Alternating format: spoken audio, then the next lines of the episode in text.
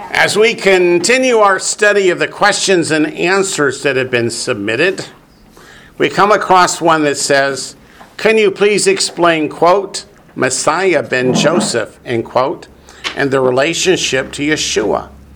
Is Joseph from the tribe of Judah, seeing that he's the son of Jacob? If the Messiah is to come from the tribe of Judah, which he does as Messiah ben David, how then is Messiah a descendant of Joseph? It's a really good question. I thought that was his father's name. Oh, not That's not what they're referring to here, no. Really? Yeah, I always thought that's what that meant. it isn't, no. Ah, no, It goes back to the teaching of the Essenes, which is where John the Baptist grew up. John's parents, if you remember, were very old when he was born, and he passed away when he was very young. So he was raised at the Essenes community down at Qumran. And in the Bible, there are two kinds of prophecies, right? Isaiah 53 talks about the suffering servant who's going to die for the sins of mankind. And you've got Isaiah chapter 9 who says he's a king of kings and his the increase and glory of his kingdom shall never end. So they said clearly there must be two messiahs coming. One they term Messiah ben Joseph because Joseph if you remember was shall we say, sold out by his brothers as they sold him into slavery, rejected by his own, and yet came eventually to a position in Egypt where he was able to save them and deliver them. So they call the prophecies about the suffering servant and assigned those to Messiah ben Joseph. And the ones for the conquering king, everybody thinks of who is king of Israel? David. So they call him Messiah ben David. And if you open up to the book of Matthew, there's a point at which John the Baptist's eyes get opened. I think it's in chapter 11. It is, Matthew chapter 11. Let me make a note of that here. So Messiah ben Joseph doesn't mean no that Joseph's going to be his father or that he descends from the tribe of Joseph, just that Joseph was the one that was betrayed by his brothers and suffered. in the spirit of Joseph. Yeah, in the spirit of Joseph. But in Matthew chapter 11, let us start in verse 1. Now it came to pass, when Yeshua finished commanding his twelve disciples, they departed from there to teach and to preach in their cities. Their cities refers to what? Yeah, the areas around the northern end of the Sea of Galilee, like Bethes- Bethsaida and Chorazin, the fishing villages from which the disciples came, all but one. Who was the only disciple who was from the southern kingdom? Judas Iscariot. Yeah. Verse 2 And when John, this is John which? the John the Baptist, had heard in prison about the works of Messiah, he sent two of his disciples and said to him, Are you the coming one, or do we look for another? Meaning, are you Messiah ben Joseph, or are you both? And it's not two Messiahs, it's two comings of Messiah. So John was the first one to go, wait a minute. They're all fulfilled in this man, just not at the same time. So, verse 4 Yeshua answered and said to them, Go and tell John the things which you hear and see. The blind see and the lame walk. The lepers are cleansed and the deaf hear. The dead are raised up and the poor have the gospel preached to them. And blessed is he who is not offended because of me.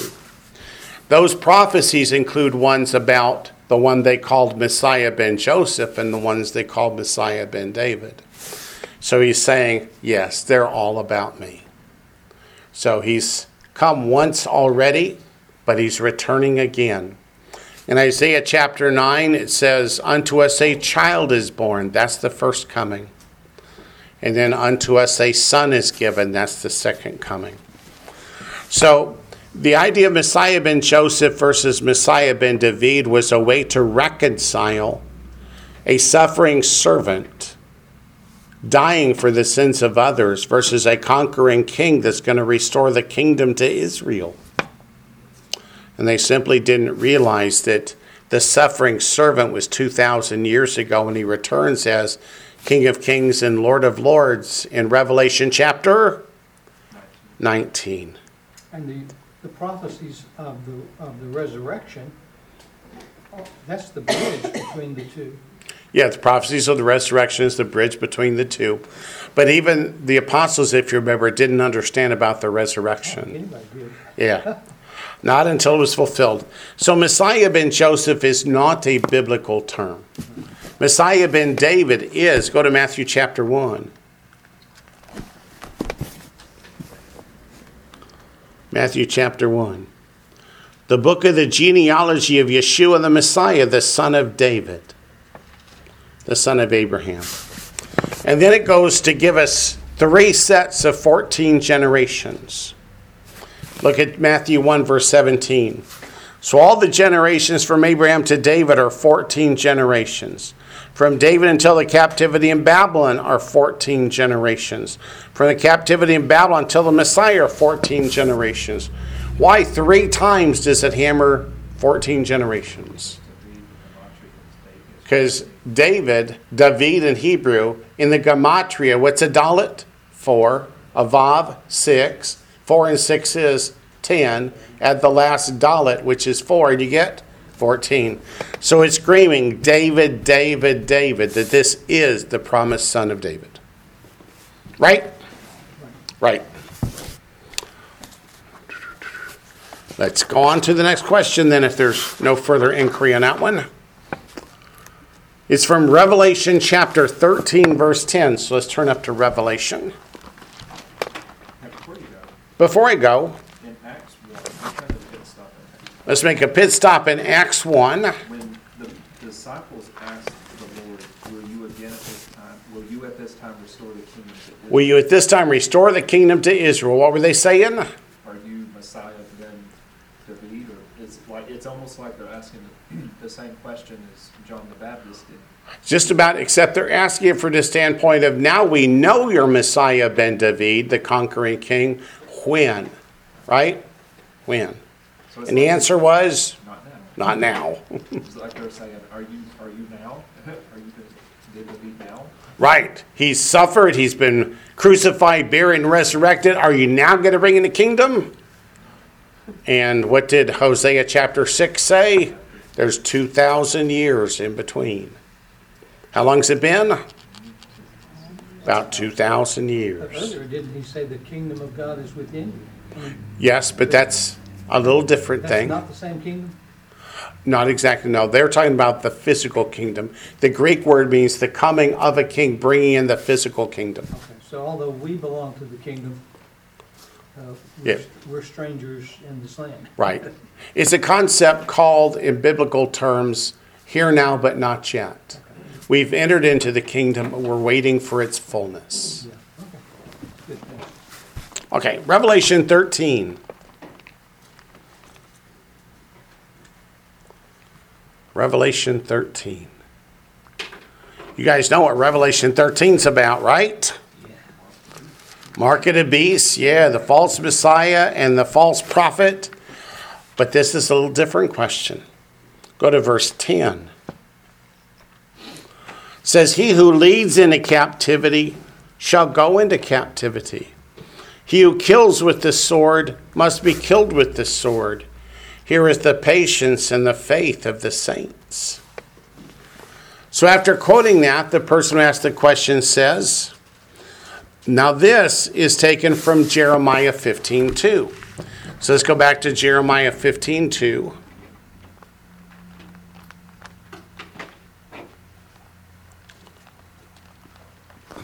Jeremiah chapter 15, verse 2.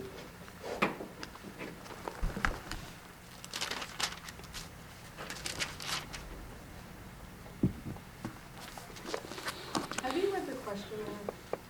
I missed. Not yet. Just the background, because the questioner gives the, these background verses first. So we have them clearly in mind.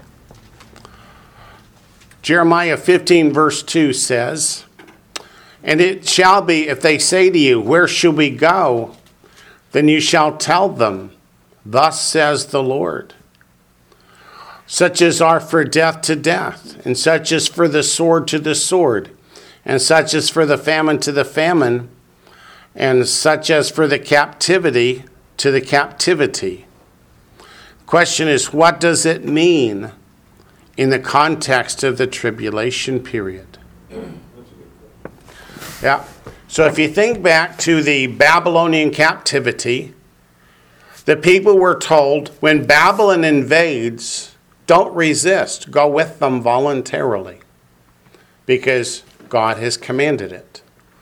And who goes in the first wave? Daniel, Shadrach, Meshach, Abednego.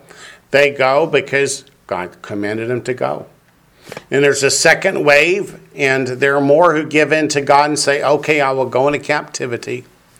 Then the third wave were those who stood behind and said, I don't care what God says, I ain't going. And of course, they were slaughtered where they stood. So, what does this have to do? It's a picture of what will happen in the tribulation period. What does it have to do with the tribulation period? In the tribulation period, the saints must put their faith in God. So, in the, in the tribulation period, are the saints allowed to trust in their military might? We can raise an army. We can defend ourselves. We'll fight against the false Messiah. We'll beat him. No, we're not allowed to do that. They're prohibited from killing in order to save their lives. They must not love their lives so much that they're unwilling to die for their faith. Let's go to Revelation 12:11. Revelation 12:11. It's another good reason not to be here during the tribulation period, right? Right.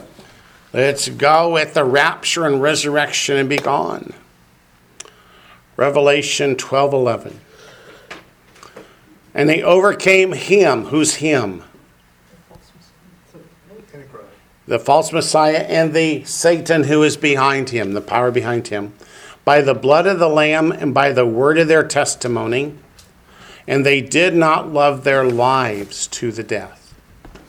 So, in the tribulation period, those who become believers will be hunted by the false Messiah. He will behead all those he can get a hold of. Are they allowed to form an army to try and defend themselves? The answer is no. Why would God want them to trust Him to the point that they will become martyrs rather than give in? It's all about faith. They were not saved when the rapture and resurrection came. And now they have made a profession of faith. How do we know that their faith is real? They will live by their faith, and if necessary, they will die by their faith. Do you remember when we read at Hanukkah about Hannah and her sons? And how all they had to do to save their lives was just eat the pig bow down to the Roman gods, take part in the Greek sexually immoral festivities. And they said, Nope, we will go to our deaths. And that's what Jeremiah 15:2 prophesies about and Revelation 13:10 tells us is going to happen in the tribulation period. Is the saints are told by God not to kill to save their own lives. They don't have to march into the death camps, but they're not allowed to kill to save their own lives. Wouldn't you rather go in the rapture and resurrection? Me too. The next question is also from Revelation. Revelation chapter 16, verse 19.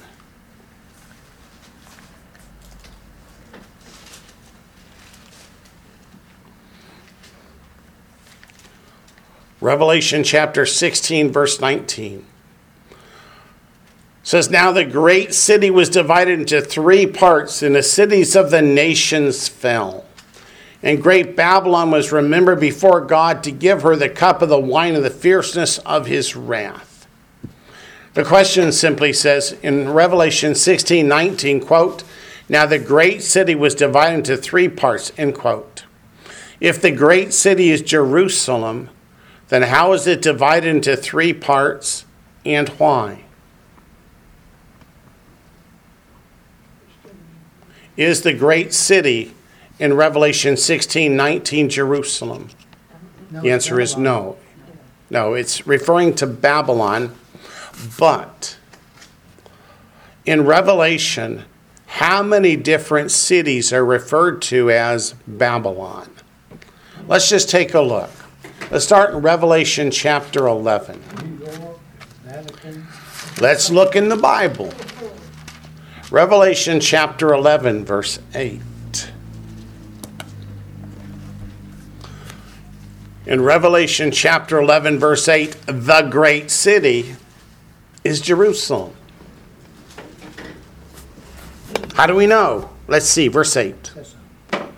And their dead bodies, referring to the two witnesses, will lie in the street of the great city, which spiritually is called Sodom in Egypt, where also our Lord was crucified. Where was the Lord crucified? In Jerusalem. So here in Revelation 11, the great city is in fact Jerusalem. So why is it called Sodom in Egypt? Because of the spiritual state that because of the spiritual state it's going to be in at the time that Revelation 11 takes place, which is at the middle of the tribulation. And this isn't the first time that Jerusalem is called Sodom.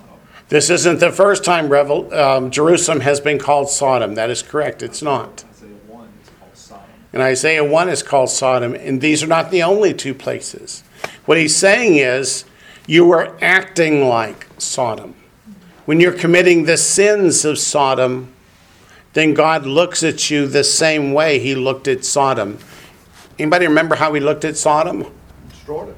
Destroyed it. That's right. That's That's Revelation 11 8. Now let's go to chapter 14, verse 8.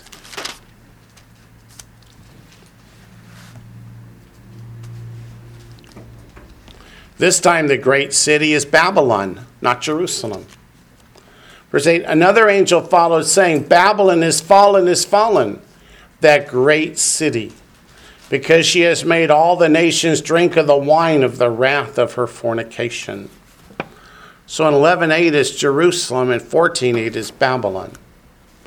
Now let's go to 16.19. What's happened to most of the people who become believers in the tribulation period up to this point? They've been killed. So who is the vast majority of the population of the earth? Are they good, godly people? No, they act like Sodom and Gomorrah and Babylon. So in chapter 16, verse 19, it says, And great Babylon was remembered before God. Babylon, if you remember, falls twice. There was the city of Babylon of old, it was destroyed, never to be rebuilt. But the spirit of Babylon, the religion, the false religion that Babylon started and embodies, has continued down through the ages. And she's been in every culture we've had, just with different names Isis, Horus, Set, Jupiter, Zeus, Baal, they, many different names in many different cultures, but it's still the worship of the sun, the moon, and the child. Let's go to chapter 17, verse 18, to see what the great city is.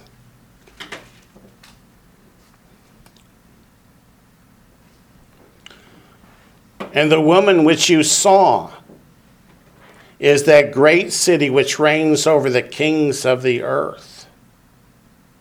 That's Rome, The Vatican.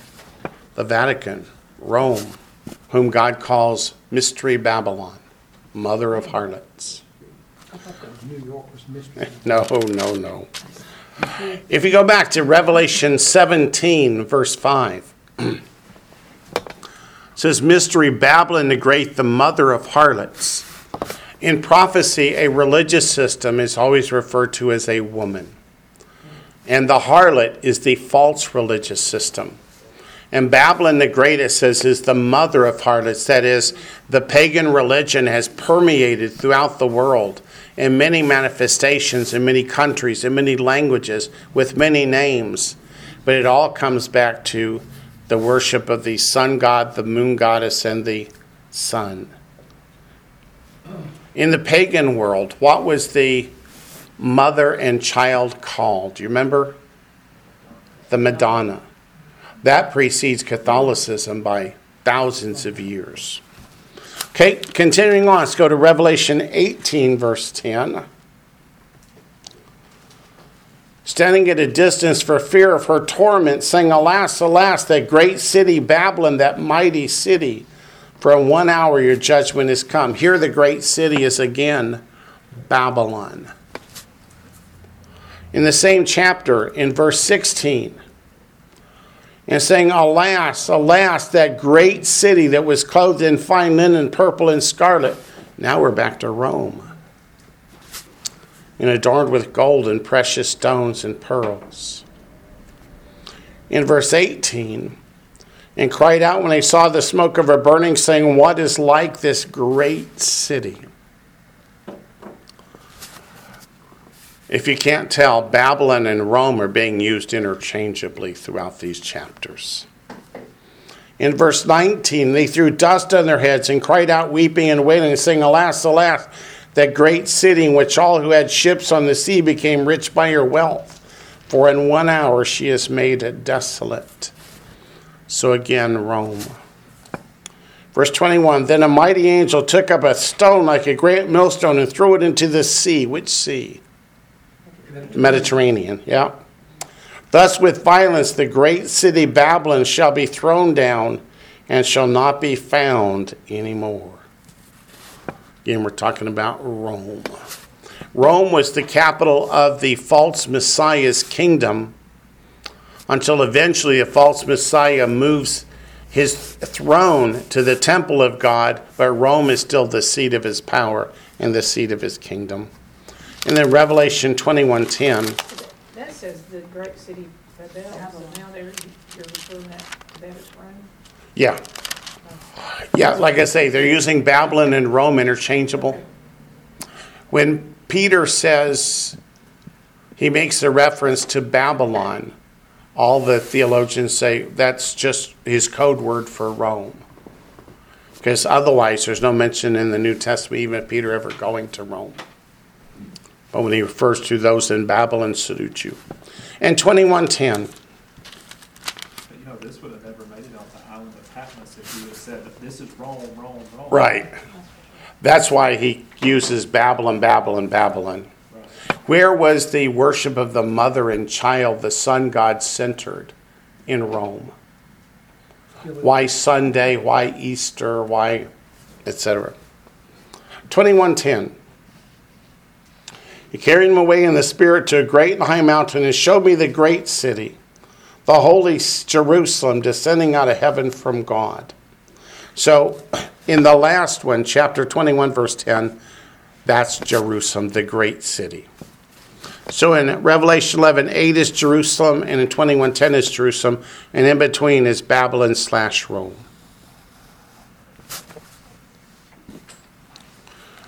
So Babylon will be divided into three parts by the great earthquake of Revelation 16, 18. And the question asks why? Because God is very angry with Rome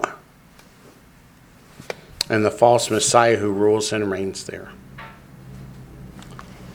The big question down through the ages is will the Pope be the false Messiah or the false prophet? When will we know for sure?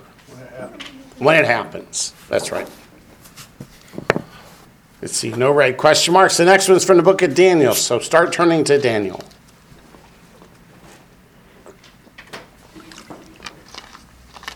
Daniel chapter 7.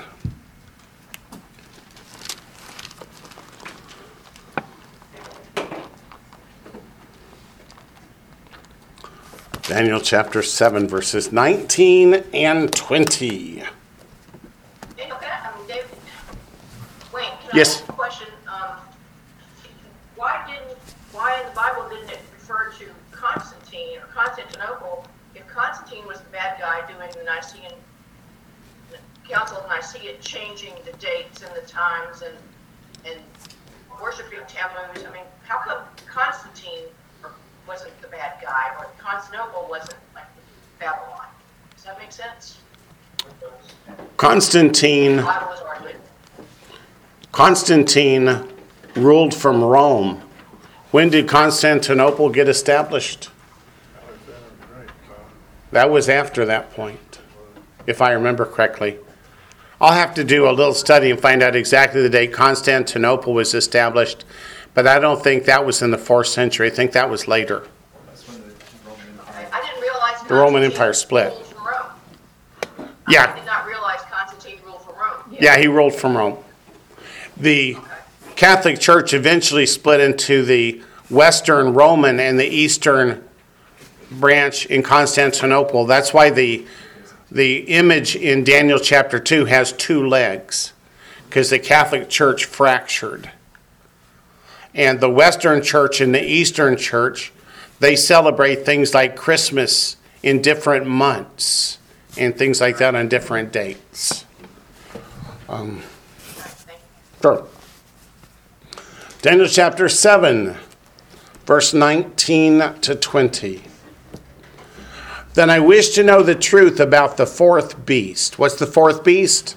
Rome. First is Babylon, second Medo Persia, third Greece, fourth Rome, which was different from all the others, exceedingly dreadful, with its teeth of iron and its nails of bronze, which devoured broken pieces and trampled the residue with its feet. Did the Assyrian Empire make it over to Great Britain? No. Medo Persia? No. Greece? No. Rome? Yes. So Rome conquered more territory than any of the others before it. Verse 20, and the ten horns that were on its head. This is talking about the end of days. There will be ten kings who will make up the revived Roman Empire. It says, and the other horn, that's where the question centers, is this other horn. What do we call this other horn? The false Messiah, Antichrist, or beast of Revelation 13, which came up, before which three fell, namely, that horn which had eyes and a mouth, and which spoke pompous words. Where do we read about those pompous words? Second Thessalonians chapter 2. Yeah, this is false Messiah. So the question is Daniel 7 19 to 20 refers to the ten horns on his head and the other horn which came up. Does this mean that there are actually 11 horns and 11 kingdoms and 11 powers? Sounds like it. I don't think the, the beast actually had a kingdom, right? Originally, the beast did not have a kingdom. So there were 10 kings, 10 kingdoms. When the false Messiah rises, he overthrows three kings and takes their kingdoms. So there are 11 horns, but there's only 10 kingdoms. And if you come either into Daniel or Revelation, let's go to Revelation chapter 13. Revelation uses a lot of the symbols from the book of Daniel. And if you don't understand Daniel, you have a hard time understanding Revelation chapters 13, etc. Revelation 13, 1. Then I stood in the sand of the sea, and I saw a beast rising up out of the sea, having seven heads and ten horns. Why ten horns? Because there were ten kings. Why seven heads? Because three have been ripped out, overthrown by the false Messiah. And on his horns, ten crowns, on his heads, a blasphemous name. So Nancy's right. Originally, the false Messiah was not a king. He overthrew three and took their power and authority from them, leaving seven heads but the ten horns. He's holding all the ten crowns because what did the other seven do? They gave him his power and authority and said, Who is like the beast? We can't make war and overcome him. That's verse 7. It was granted him to make war with the saints and overcome them. And all the nations will try and war against him, but they will be ultimately unsuccessful. So the question is does that mean there are actually 11 horns, kingdoms, and powers? No. There are 11 horns, but there are 10 kingdoms, 10 powers. The false Messiah originally had no kingdom, but he takes three by force. The other seven given their power willingly. And that's the kingdom of the false Messiah. There being no circles, we'll go on to the next question. Let's turn back to the book of Genesis. So what Yes, is the ma'am? timeframe for this particular development uh, that we're talking about right now in Revelation? The false Messiah overthrows three Right, and then. after the rapture and resurrection. Okay. He, Fairly early in the, yeah, very early. He has no kingdom yet. But once the believers are taken out in the rapture resurrection, that's when he comes on the scene and takes power, takes control. Genesis 18.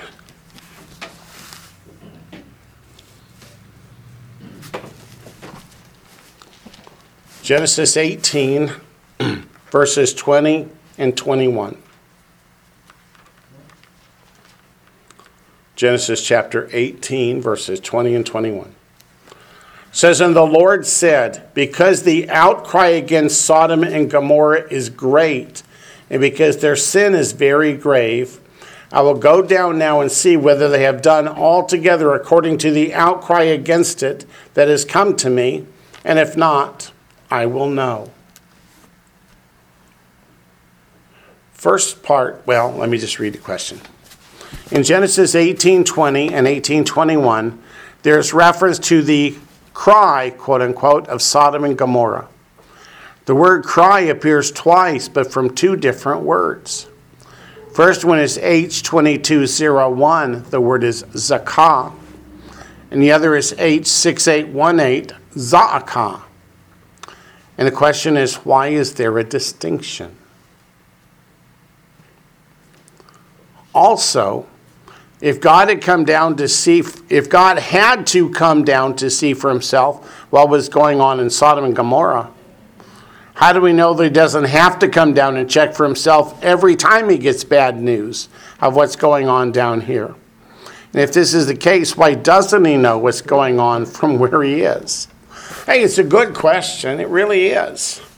Is he omniscient or not? That's the question. Is he omniscient or not? Does God know up there the very thoughts of our heart, like the Bible says? Or does he have to come down and check out every bad report he gets? Good question. Let's answer the first part first. Zakah and Za'akah. Write those two words down. The first one is Z A Q A H, Zakah. Second one is T S A apostrophe A Q A H.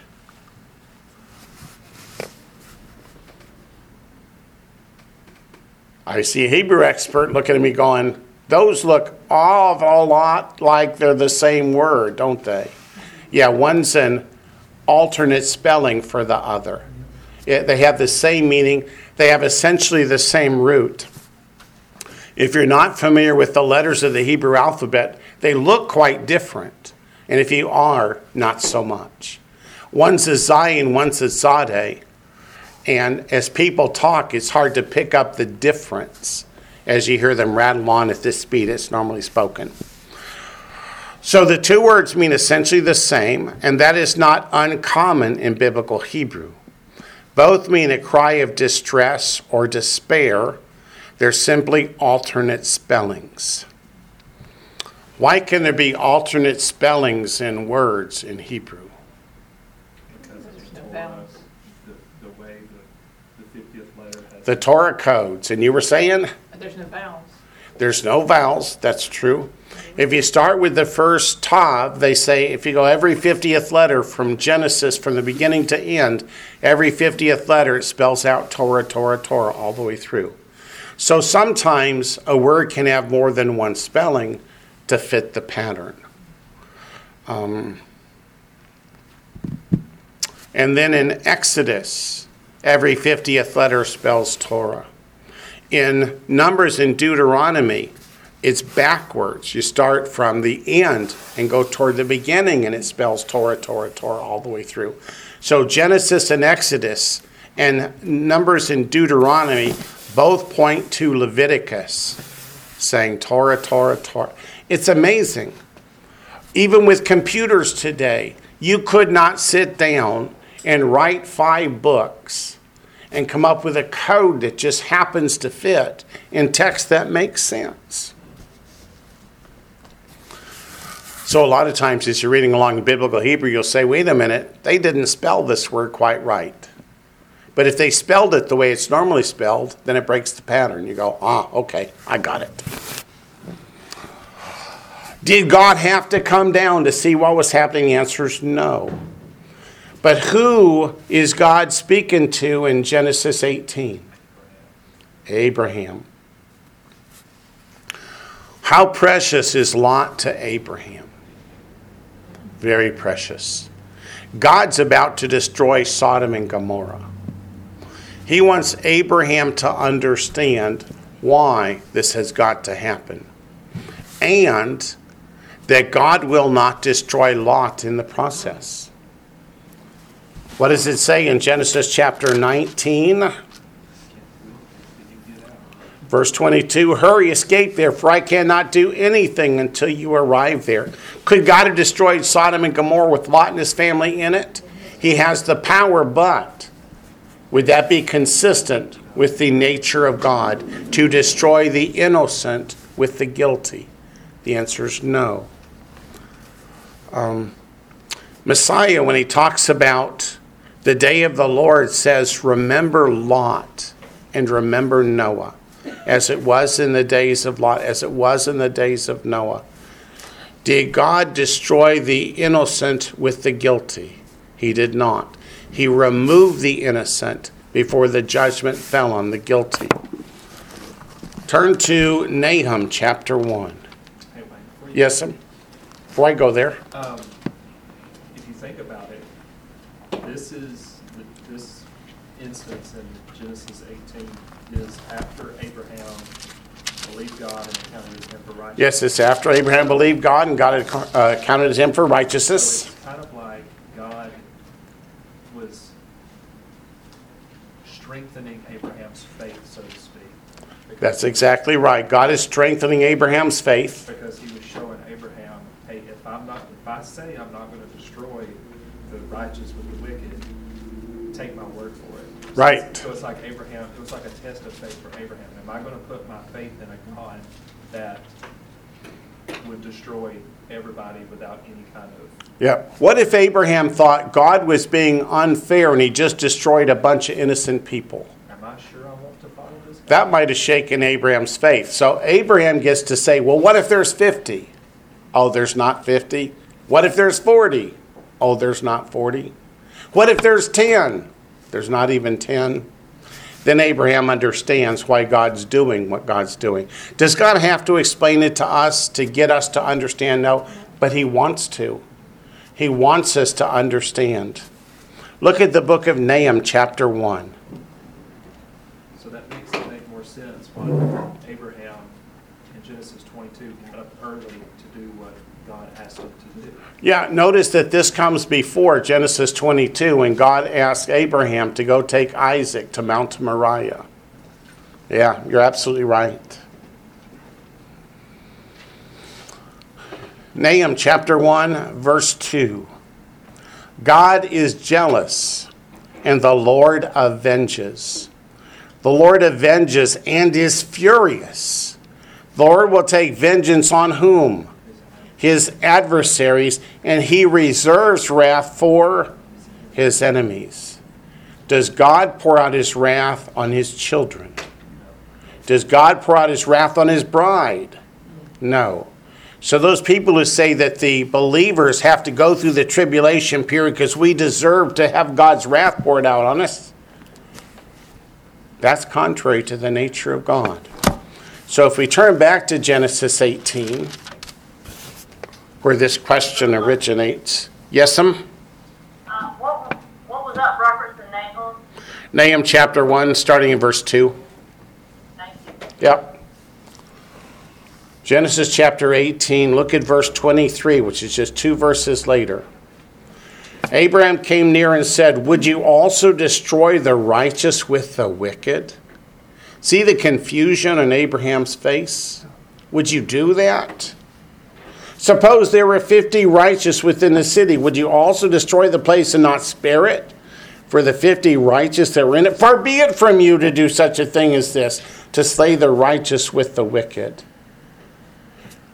So, did God come down because he didn't know whether Sodom and Gomorrah were wicked or because he wanted Abraham to understand? Wanted Abraham to understand. And that means you and I can understand too that God pours out his wrath on the wicked, not upon his children. Would you not say it's like in a court of law, as so much of judgment is, Uh huh. and the judge can look at somebody and he's got an idea from the rap sheet what the likely outcome is, but he sits and he hit, he hears and he goes through all the evidence, examining it, you know, and so it's a very similar thing, even though he's very much fully aware of who he's dealing with. Yeah, you can look at a lot of rap sheets and say, this guy's a scumbag, but that doesn't mean he's guilty of this crime. You actually need to look at the evidence. I agree. One thing you'll also find if you ever try practicing law is that jurors are a little harder to mislead than TV makes them look. okay, next question is from Matthew. Matthew chapter 5.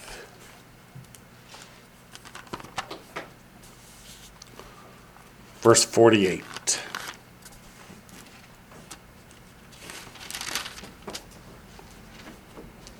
Matthew chapter 5, verse 48.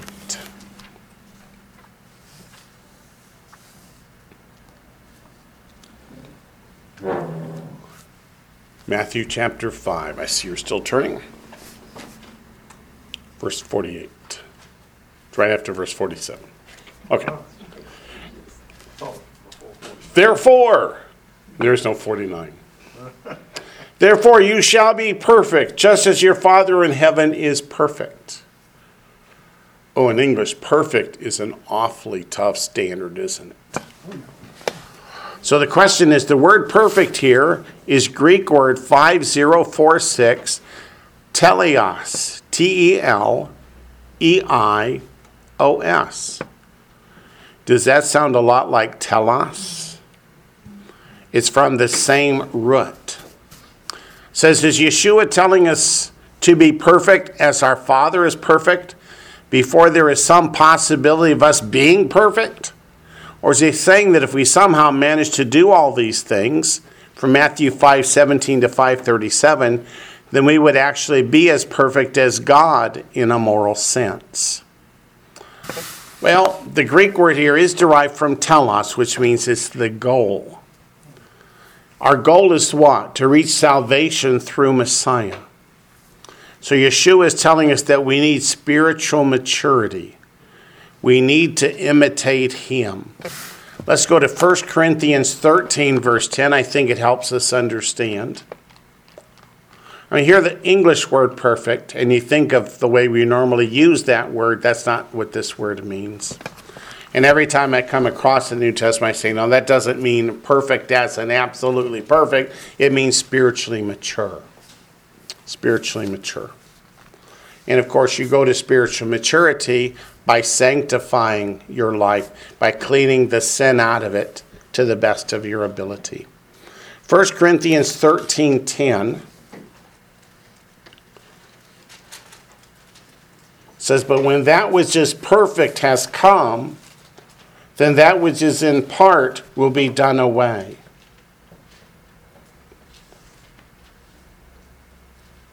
And again, that word perfect means complete, has reached the goal, has grown to spiritual maturity.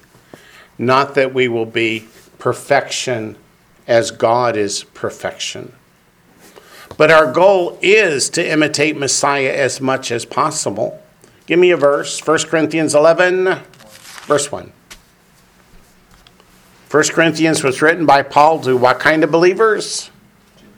Those that come out of the Gentile world. Paul said, Imitate me, just as I also imitate Messiah. How many pastors have you heard you say, well, that means we should be going to church on Sunday morning, just like Paul did? Eating a ham sandwich, just like Paul did. Where's the fallacy in their argument? I have no, Paul didn't do those things. Paul did not do those things. So God is at the goal. Let's endeavor to go join him at the goal, which is spiritual maturity, salvation through our Messiah Yeshua. Where else does it say we should imitate Messiah? First 1 John chapter 2 verse 6, right? So let's make a note of that. 1 John 2 6.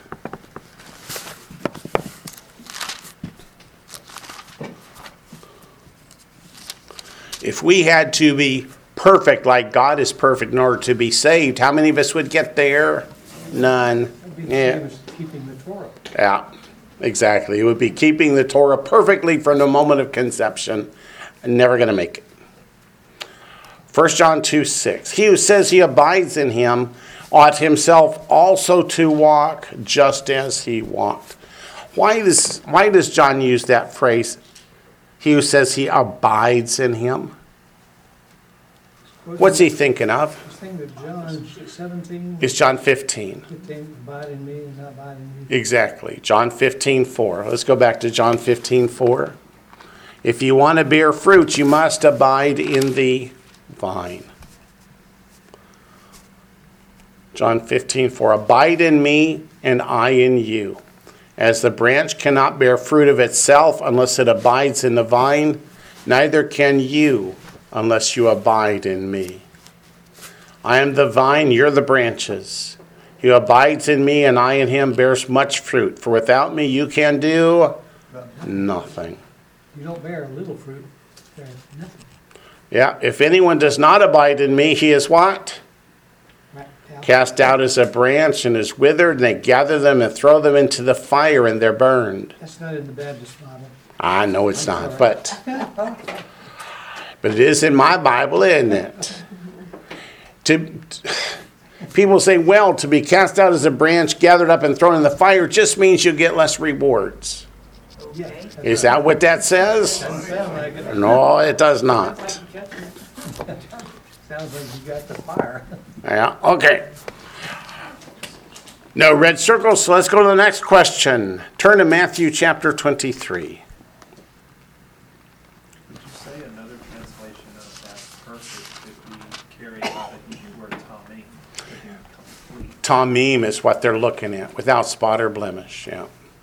So it's not necessarily being just perfect as we think of it in English. Right. It's kind of like the word love. In English, it has so many different flavors, but in Yeah. Hebrew, it's like, It means when you commit a sin, what do you do? You repent and turn away from away it. from it. So it's like having that heart of David. Yeah. You know, that man after God's own heart. If you confess with your mouth, God's what gonna do? He's Gonna forgive. Yeah. So that spot or blemish get wiped out. Doesn't mean you never had one. It means they've been forgiven. You've been washed clean. So Matthew 23, it says, What would the Hebrew version of the word proselyte, which is the Greek word 4339, proselytos, be? And do we see any examples of it being used in the Old Testament? Yeah. The answer is yes to both. The Hebrew equivalent of proselytos in Greek is ger. So let's look at Hebrew, I'm sorry, Matthew 23 15, then we'll look at the Hebrew. Matthew 23 15. Woe to you, scribes and Pharisees, hypocrites! For you travel land and sea to win one proselyte. And when he's won, you make him twice as much a son of hell as yourselves. So, what's the proselyte? One who has joined themselves to Israel to worship the God of Abraham, Isaac, and Jacob, only if they're following after the scribes, They're turning away from God's commandments and following man made commandments. So the Hebrew equivalent is ger, Hebrew word 1616. Let's go to Numbers chapter 15.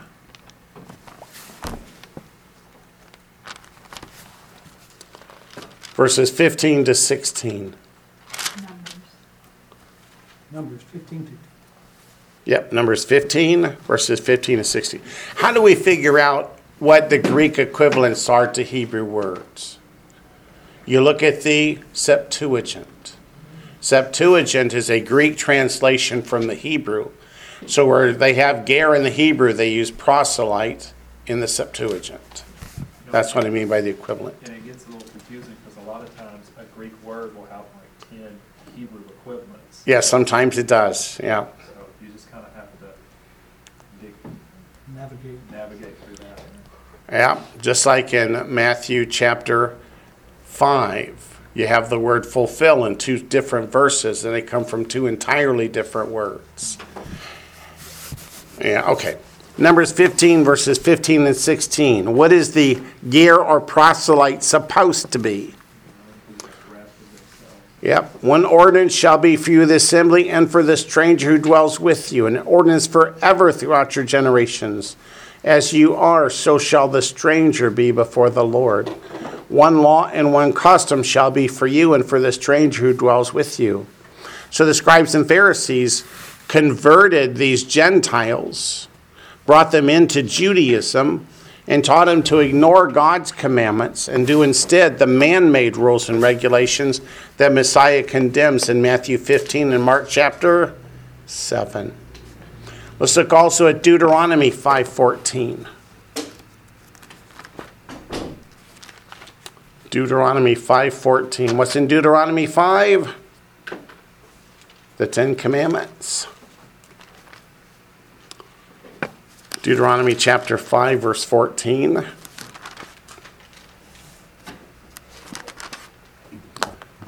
Deuteronomy 5:14 is about the Sabbath. Verse 14 says, But the seventh day is the Sabbath of the Lord your God. In it you shall do no work, you nor your son, nor your daughter, nor your male servant, nor your female servant, nor your ox, nor your donkey, nor any of your cattle, nor your stranger who is within your gates. That word stranger is ger. If it was in the Greek, it would be proselyte. That your male servant and your female servant may rest as well as you. And also in Deuteronomy 31, the last reference we'll look at on this question. Deuteronomy 31, verse 12.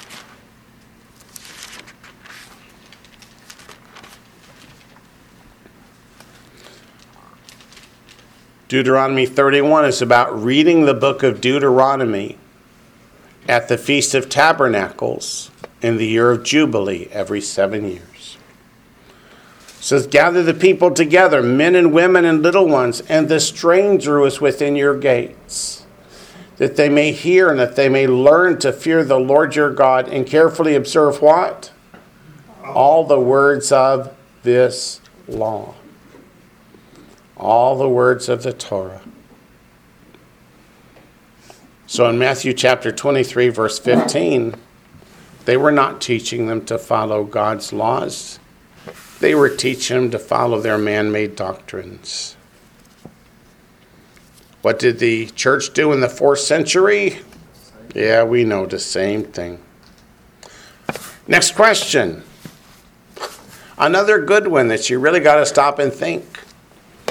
It says, Given that the mixed multitude came out of Egypt with a great deal of livestock. Let's go to Exodus 12 38. Is that true? Did they? Yes, they did. Exodus 12 38.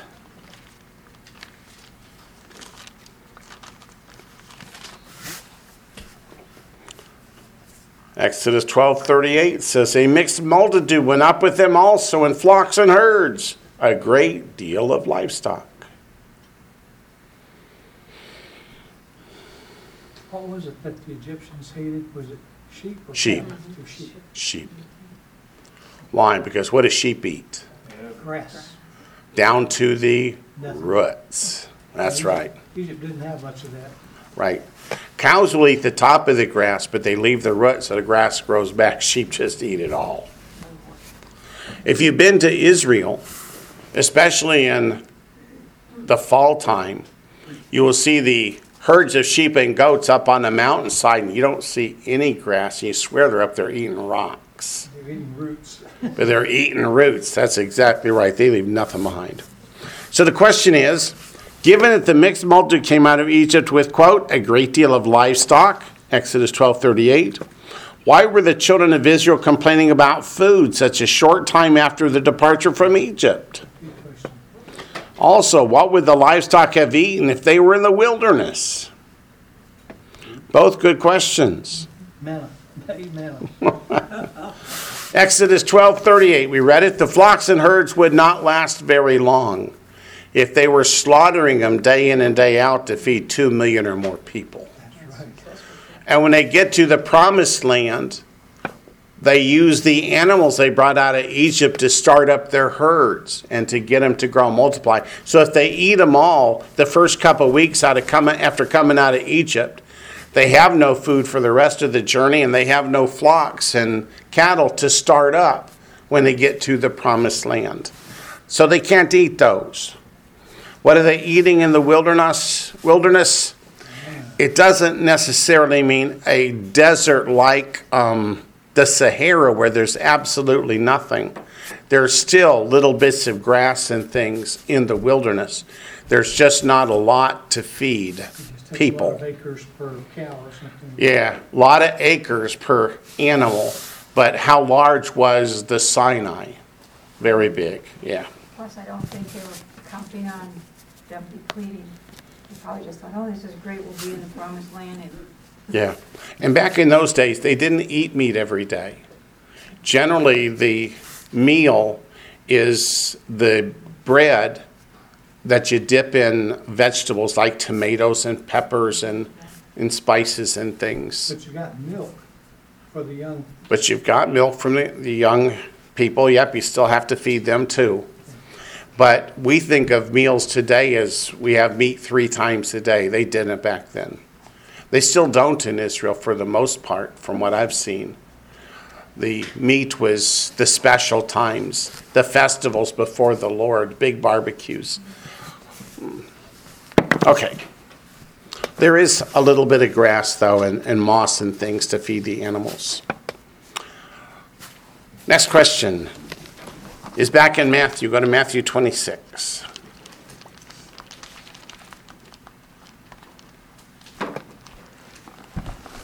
Those, those same mountains, if you visit, say, in April, are just covered with beautiful wildflowers all over.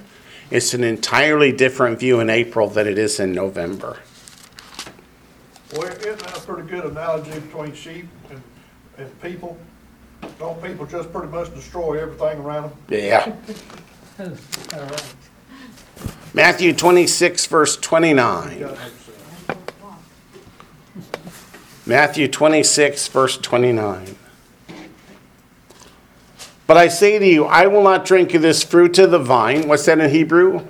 Pri hagafen. From now on until that day when I drink it new with you in my Father's kingdom. So the question says in Matthew 26, 29, Yeshua says, But I say to you, I will not drink of this fruit of the vine from now on until that day when I drink it new with you in my Father's kingdom. Is there anything to compare this with in Scripture where there is a long period of absence from wine for a particular purpose? Answer to that is no. The Nazarite vow, okay. So maybe there is something. As long as you're under a Nazarite vow, you can not only not drink wine, you can't drink grape juice or eat grapes or raisins, anything made from grapes. Okay, maybe that's a better answer. Nazarite vow. Now, let me continue with my answer. My answer was no. Yours is better, okay? Yeshua is going to die the very same day that he says this. And he will not be with them for Passover again until after the rapture and the resurrection. So it's at the Passover Seder that he tells the disciples, I will not drink of this fruit of the vine again. So he will not live until the next Passover. So there's a lot of prophecy in that. In fact, he's going to die that very day. And what do the soldiers try and give him when he's hanging on the tree? Vinegar. Vinegar or sour wine. It's made from grapes. And he said, I will not drink of this again until I drink with you in paradise. So that's why he refuses it. I've heard lots of pastors say, well, they must have put some kind of painkiller in it, some kind of drugs, that that's why he wouldn't have it. But he said, no, I won't drink it again until I drink it with you in my Father's kingdom in paradise. So he didn't. He just didn't. Okay. But the Nazarite vow, if I take a Nazarite vow, how long is it for? You name it. That's right. I get to decide how long. Usually it was a couple months.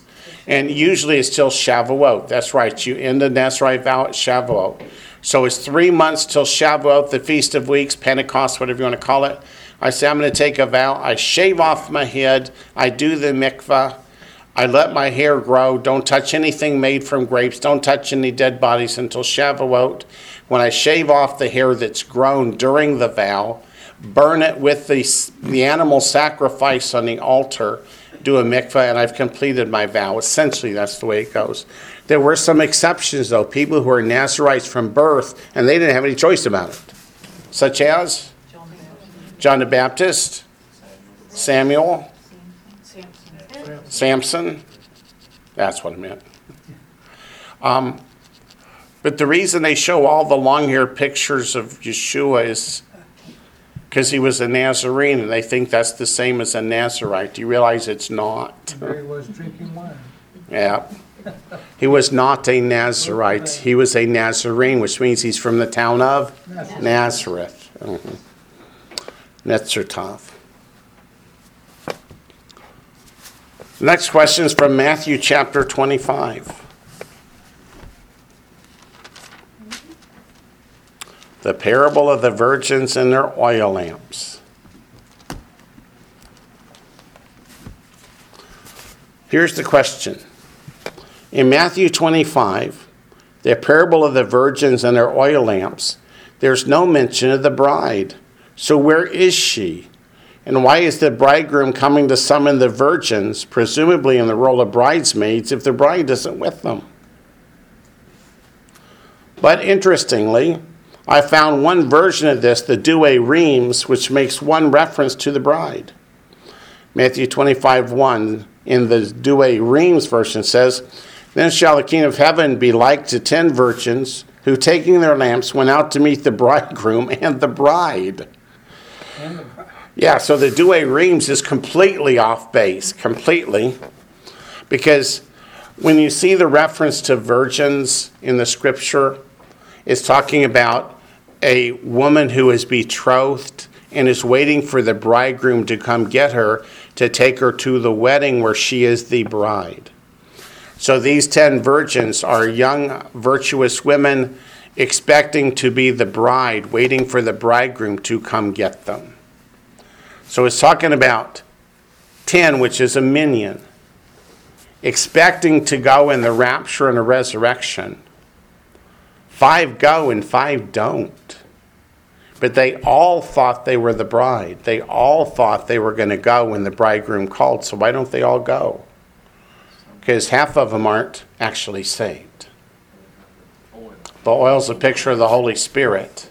So five are saved, five are not, but they all think they are. It's like in Matthew chapter 7, the broad road and the narrow road. They all think they're on the way to eternal life, but the majority of them are on which road? The wide road leading to destruction. So it's just another warning in Matthew 25 that if you think you're the bride waiting for the bridegroom, make sure you're saved. So the short answer is these virgins are the betrothed, waiting to become the bride when the bridegroom comes and takes them up to the Father's house. When you're betrothed, it's not like engaged today. You know the difference, right? If you want to break a betrothal, you have to give the bride a get, a bill of divorce. Yes. you when you are betrothed, that's the first stage of marriage. Can't can't cohabitate, no hanky panky. But you are in the first stage of marriage. In order to break it, you must give her a get, a bill of divorce. That's what Joseph was thinking about doing when it says he was thinking about putting Mary away privately. That is, he was going to give her a bill of divorce and send her away quietly and not make a public spectacle out of it. Oftentimes, it was a public spectacle to shame the bride, and he had no desire to shame her, just to divorce her and send her away quietly back to whatever man she'd been with. When the Holy Spirit came and said, What? Don't do that. Yeah, don't do that. She's not been with a man. That which is within her is from the Holy Spirit. Okay. Next question is from Jeremiah. So let's go back to Jeremiah chapter 3.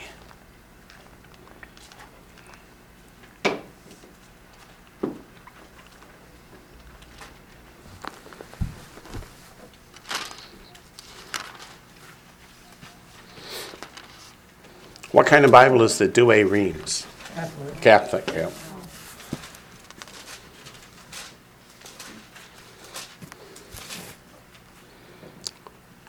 Jeremiah 3 8. Let me read the verse, then the question. Then I saw that for all the causes for which backsliding Israel had committed adultery, I had put her away and given her a certificate of divorce.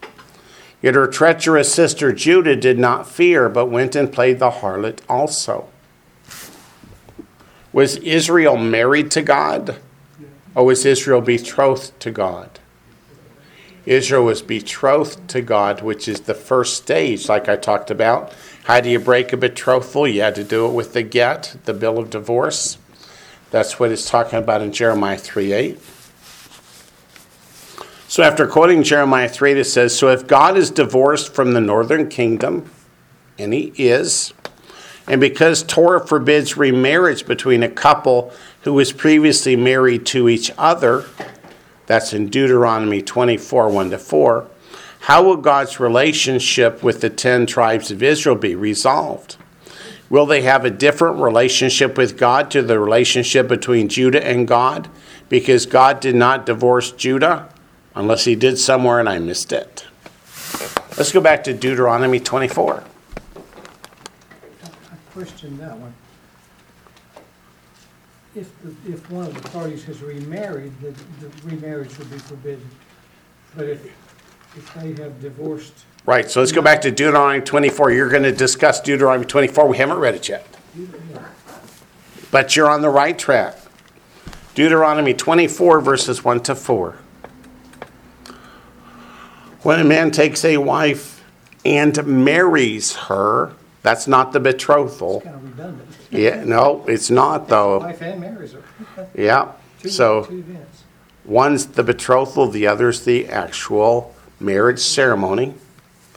Which has God taken his bride yet? Nope, we're still in the betrothal stage. And it happens that she finds no favor in his eyes because he has found some uncleanness in her.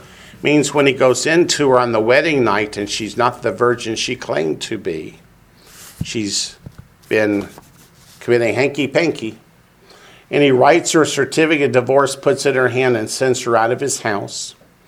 When she has departed from his house and goes and becomes another man's wife, if the latter husband detests her and writes her a certificate of divorce, puts it in her hand, and sends her out of his house, or if the latter husband dies who took her as his wife, then her former husband who divorced her must not take her back to be his wife after she has been defiled, for that's an abomination before the Lord. You shall not bring sin on the land which the Lord your God is giving you as an inheritance. So, in that case, it's forbidden. But Israel was not married to God only in the betrothal stage. So Deuteronomy 24, 1 to 4 doesn't apply for that reason. The marriage has not yet come. You dissolve the betrothal with a divorce, like we talked about. And there's no mention of Jude of the northern kingdom of Israel being married to another man who also divorced her or died after being married to her. So the facts simply don't fit. And that's not even comparable to Hosea. It's not even comparable to Hosea, where in Hosea, Never God divorced- says, never divorced her. right. Okay, so I think we're clear on that one. So we just had to clarify the facts a little. Ah, the next one's back to the New Testament. Go to Matthew 27.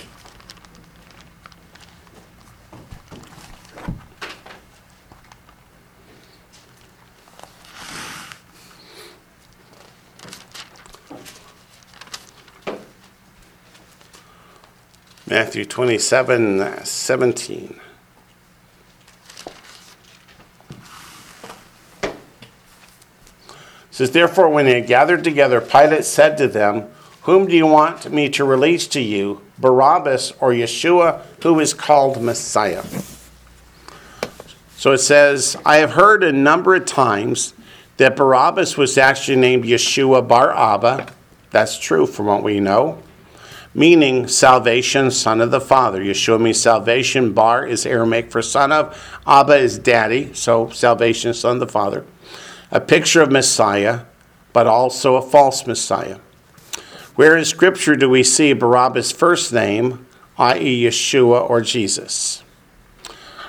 Matthew 27 17, there are several manuscripts that name the terrorist Yeshua Bar Abba.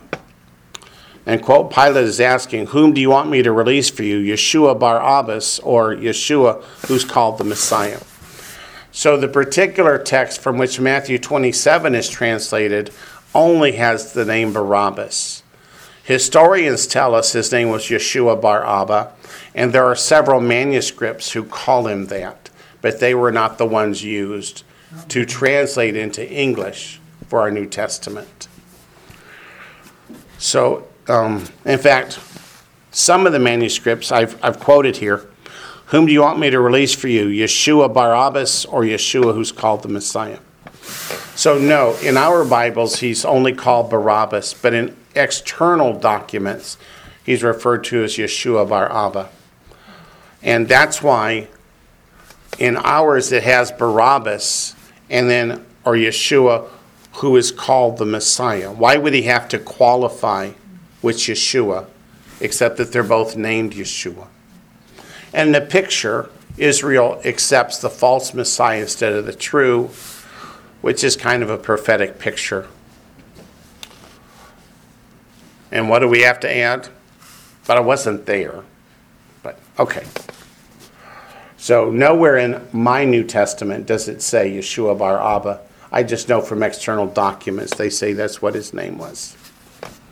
And then there's a footnote in the Bible And there's a footnote in your Bible for the previous verse. verse for the 16 previous verse, Verse sixteen. verse 16. Says the, the text, like where the NIV and all that comes from, says that it reads instead of Barabbas, it's Jesus Barabbas or Yeshua Barabbas. Yeah, So if you look at the NIV, it does say, at that time, they had a well-known prisoner whose name was Jesus Barabbas. right. The NIV, which I was trying hard not to name by saying other versions. does actually say Yeshua Bar Abba or Jesus Barabbas. I ruined it for you, didn't I? no. Uh, same would be true of the NASB and other documents that are translated from the Westcott Hort Greek text, which is an adulterated Greek text. So when I quoted here, I was quoting from the NIV. I just didn't want to tell anybody that I knew what that was. Okay. I call it the non inspired version. Okay. Next question. But yeah, that's a good fill in. I probably should have added it anyway. Do we know how, as a baby, John the Baptist escaped Herod's decree to murder all the baby boys? Would he, would he have had special protection as being part of the Essene community? You guys are exactly right. Go back to Matthew 2.16. He was not born in Bethlehem. Matthew 2:16. Herod didn't decree to kill all the babies in the nation, just in Bethlehem. Matthew 2:16. Matthew 2:16.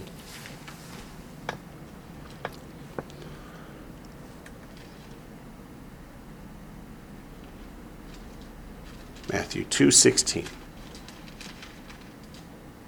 Now I think we're all there. Then Herod, when he saw that he was deceived by the wise men, what's that in Hebrew? The Chachamim. These are not, as people tell us, pagans from the east. These are the yeshiva students in the great yeshivas, the Jewish training schools in Babylon. They were called the Chachamim. Spell it. T H A. C H A C H A K I M. That's right. Chachamim. Thank you. Okay. That's where you get the word cockamini. Anything that makes you say Chachamim.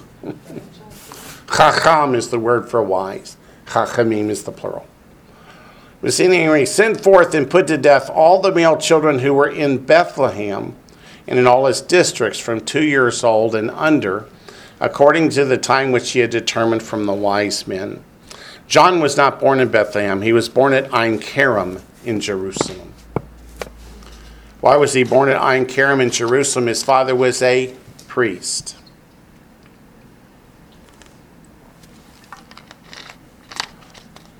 Shortly after the birth of John the Baptist, they left Jerusalem and went to the Essene community at Qumran. Yes, dear. Wouldn't the fact that they consider a child a year old at birth also help to limit that? Well, John's only six months older than Messiah. So if he'd been born in Bethlehem, he might have been caught in the window. But only the children in Bethlehem, and John was born at Ein Karem and then raised in Qumran. Next question is in Matthew chapter 12, verse 9.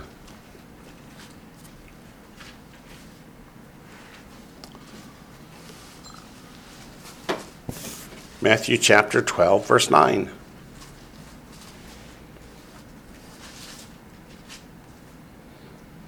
Now, when he had departed from there, he went into their synagogue. Why does it say into their synagogue and not the synagogue? Is Matthew implying that there was something about, quote, their synagogue, unquote, that Yeshua did not endorse or relate to? The answer to that is no. It's talking about, go up in verse 2. When the Pharisees saw it, they said to him, Look, your disciples are doing what's not lawful, not lawful to do in the Sabbath. These are the Pharisees who are trying to accuse him, to find fault with him. He goes into their synagogue to do a great healing on the Sabbath day. So he wants to make sure they see it. It's done essentially in their face. Yeah, kind of like walking on the Temple Mount. Yeah. So he went into the synagogue of the scribes and Pharisees that were accusing him of wrongdoing, accusing him of letting his disciples eat a handful of grain on Shabbat, and said, Well, look at this. And heals a man with a withered hand. Is there anything in Scripture that prohibits you from healing a man with a withered hand on Shabbat? The answer is no. But did the Pharisees have a rule against it? Yes. So he goes in their synagogue and heals the man in front of him and says, Now what you got to say? He actually laid up a pretty good story before that. He said, you pull your own sheep out of the ditch on the Sabbath. Hey, stretch out your hand there. And now, okay, what, what do you think? Exactly. He says, If you want to see me do something impressive on Shabbat, here it is. But did he break any of God's commandments about Shabbat? No. Neither did Fully Did he flaunt the Pharisees' man made rules? Big time. Big time. Right, you kind of tell him right there, he was the Lord. Look, I'm the Lord of the Sabbath, I can, I'm, I'm. Shouldn't it have taught him something? Yeah. Yeah. So why didn't they see it? for what it was. Didn't want to. They didn't want to. They didn't want to see it. They didn't want to. They didn't want to see it. They didn't want to. You know, it's really hard to convince somebody of something they don't want to know. Or not, you can't not offend someone who wants to be offended. It's hard not to offend somebody who wants to be offended. That's true too. It's like trying to convince the anti-missionary of the truth of what he just read to you. Yeah, that's right. The next one comes from the book of Revelation, Revelation chapter 3, which is part of the seven letters to the seven churches, or more specifically, to the angels of the seven churches. And what do the angels of the seven churches represent? The pastors, the leaders, the congregational leaders. Call them what you will. Revelation chapter 3, verse 12.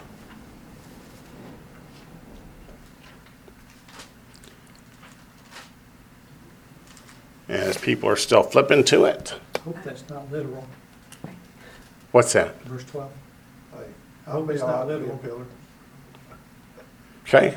Pillar? It's not, it refers back to the psalm that David wrote about wanting to be a pillar in the house of God. Yeah, I'd rather be a pillow than a pillar. Yeah. Verse 12. He who overcomes, we know what that means from 1 John chapter 5.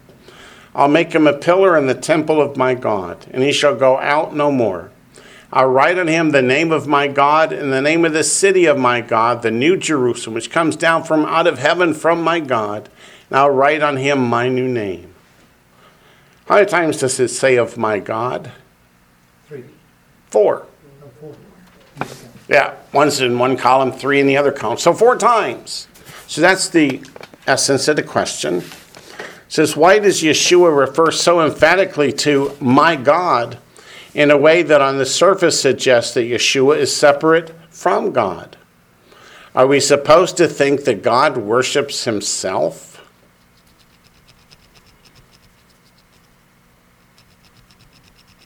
No, the Son and the Father are separate but one because Yeshua has judgment and God gave it to him, Mm-hmm. right? And him and the Father are one, but he speaks everything from the Father. Yeshua always points to the Father. Always.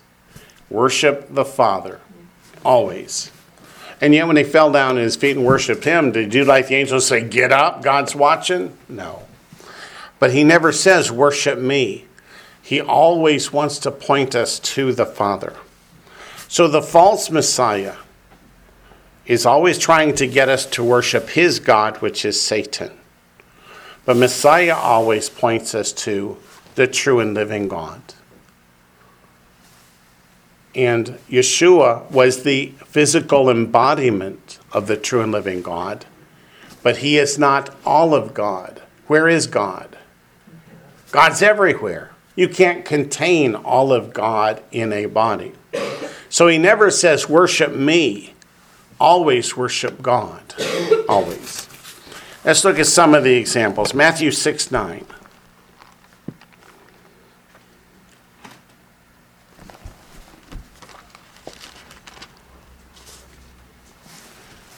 Where was the doctrine of the Trinity, there being three gods around a campfire codified? Rome, Yeah, Rome, Catholic Church, fourth century. Matthew 6 9. In this manner, therefore, pray, Our Father in heaven, hallowed be your name. He never says, Hey, pray to me. But pray, Our Father who art in heaven, hallowed be your name. Philippians chapter 2.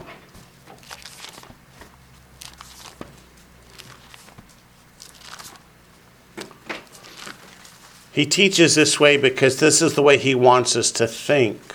Our Father is in heaven. Our God has been from the beginning. Our Father is the Creator, the Redeemer, the Comforter. Messiah wasn't going to have his physical body on earth, but what? 33 and a half years? But he's been from the beginning. And the beginning was the Word, the Word was with God, and the Word was God. Where did I tell you to go? Philippians.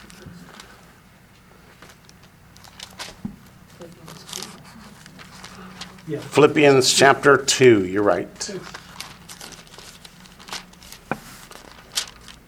Verses 5 to 11. Let this mind be in you, which was also in Messiah Yeshua, who, being in the form of God, what's that mean? From the beginning, he was God, he is God. Did not consider it robbery to be equal with God, but made himself of no reputation, taking the form of a bondservant and coming in the likeness of men. Why did he have to come in a body of flesh and blood in the likeness of men? To be our kinsman redeemer, he's got to be our kinsman. Do you ever try to nail a spirit to a tree? Can't do it. Hmm. despite what some of the OPRs and the government seem to say. Verse 8 And being found in appearance as a man, he became him, he humbled himself, became obedient to the point of death, even the death of the cross. He humbled himself. He did not want to be treated like God. He wanted to point everybody to God, who from the beginning is spirit.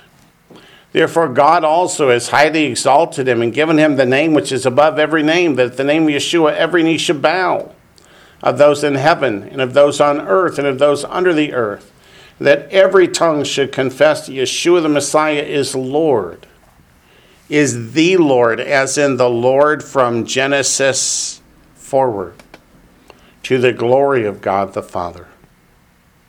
So it's hard to understand.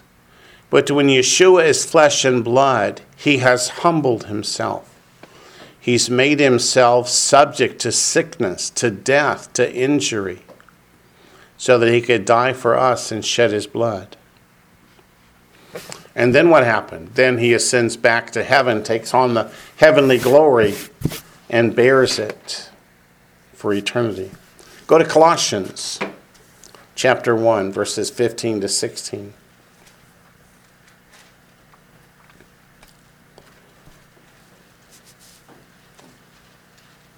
He, referring to Messiah Yeshua. You're not there yet. Let me slow down. He. Colossians 1.15. That comes right after Philippians. Colossians 1, verse 15. He, Messiah Yeshua, is the image of the invisible God. Meaning what? If God appeared in his heavenly glory, you couldn't see him. Why? He's a spirit. He doesn't have a physical body like we have. So, Messiah is the image of the invisible God, the firstborn over all creation. For by him, by Messiah, all things were created that are in heaven, that are on earth, visible and invisible, whether thrones or dominions or principalities or powers. All things were created through him and for him. And he is before all things, and in him all things consist.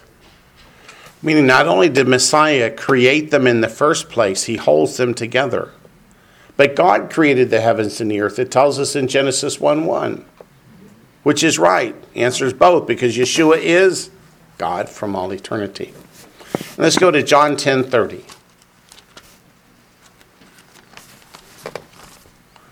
John ten thirty.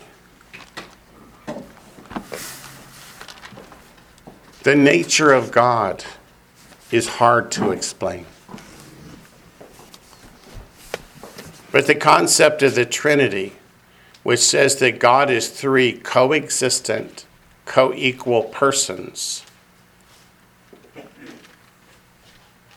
flies in the face of John chapter 10, verse 30, which says, I and my Father are one. There are many theologians out there who say, yeah, Wayne, wait, wait, wait, wait, you misunderstand that. It means that Jesus and God agree on things. That's what it means. So Jesus agrees with God. That's why they pick up stones to stone him, right? Verse 33 The Jews answered him, saying, For good work we do not stone you, but for blasphemy, and because you, being a man, make yourself God. Did they stone people for thinking like God, for agreeing with God? No, they knew exactly what Messiah was saying. Let's see, I think we have time for one more, unless that's a question. Nope, nope. It's, I'm getting tired. Got it. Next question is in Matthew 24. Matthew 24. Verse 20. Twenty-four, twenty. Matthew 24, verse 20. The words are read. You know what that means.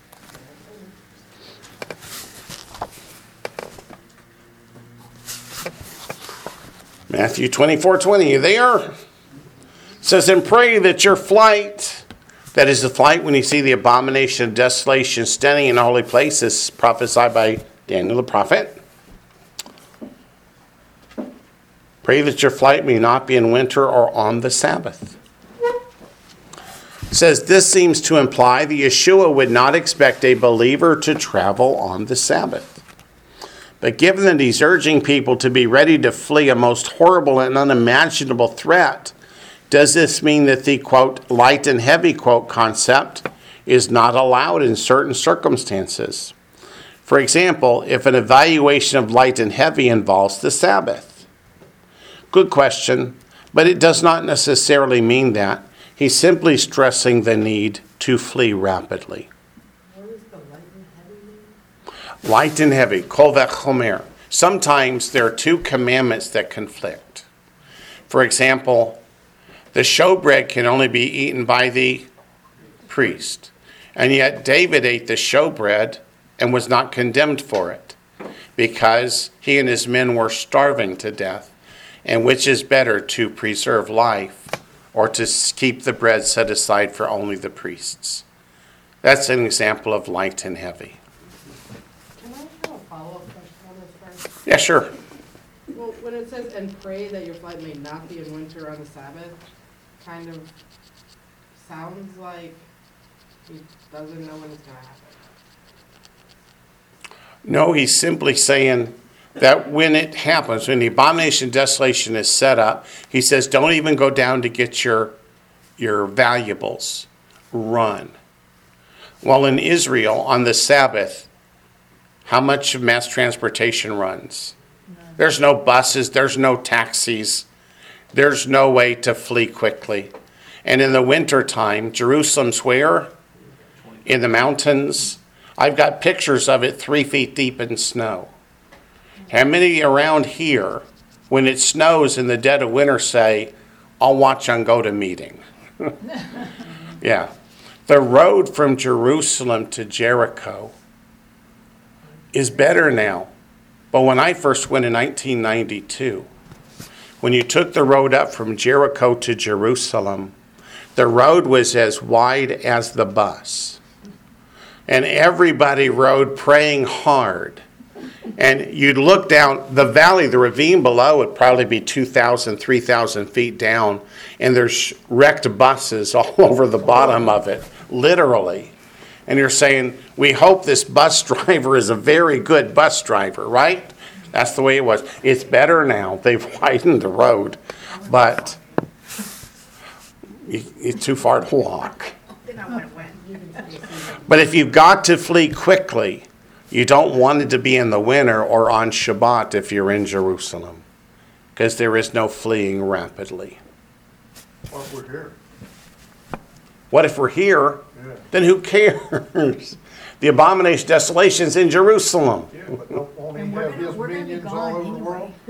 Only have his minions all over the world, but doesn't matter. When he sets up that the, that abomination and desolation, 30 days later, the Antichrist is going to seat himself in the temple. Satan is going to indwell We're him. gone anyway. and it's going to be really bad. Of course, we won't be here. But if the false Messiah is going to be in the temple in Jerusalem and I'm going to be on the earth, I'd rather be in Georgia than in Jerusalem You just tell them, get out of Dodge. because it's going to get really bad. I'll go to hell. So that's all he's really trying to get across is you're going to have to flee. So you hope it's the kind of conditions where you can flee quickly and rapidly. Yes, sir. If the, if the rapture rapture happens, It's not talking about the rapture, but go ahead. no, I'm just, I've got another point. Right. If the rapture. I gathered that after I said something. Go ahead. If the rapture happens at Feast of Trumpets. If the rapture happens at Feast of That's Trumpets, in the fall. that's, that's in the fall. If you fast forward three and a half years, that would put you in the spring. So there's really not a way that that could happen in the winter anyway. If you fast forward three and a half years, that puts it in the spring, but the abomination desolation takes place 30 days before the midpoint. So 30 days before springtime. And Jerusalem's up in the mountains. So it could still be treacherous. Yeah. How do we know the abomination desolation is set up 30 days before the midpoint? In Daniel, chapter 12. it talks about one thousand two hundred thirty days. Yep, exactly. Well, our time has expired for tonight. We will pick up with the next question on page 19 of 27 next Friday night, God willing.